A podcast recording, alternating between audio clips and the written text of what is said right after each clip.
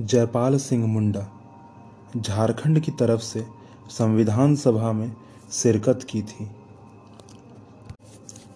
जयपाल सिंह मुंडा वर्तमान खूंटी ज़िले के टकरा गाँव के निवासी थे।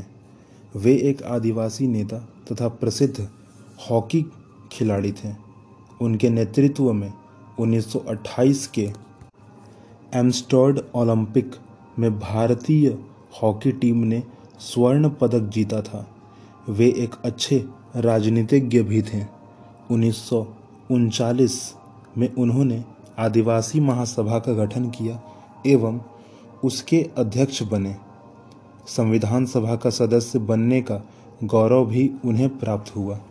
संविधान सभा के सदस्य के रूप में उन्होंने आदिवासियों से संबंधित मुद्दों को जोरदार तरीके से उठाया। 1950 में उन्होंने झारखंड पार्टी का गठन किया, उन्हें प्यार से मरांग गोमके प्रसिद्ध नेता थे कहा जाता था। मरांग गोमके एक प्रसिद्ध नेता थे, जिनके नाम पर इन्हें कहा जाता था, संबोधित किया जाता था।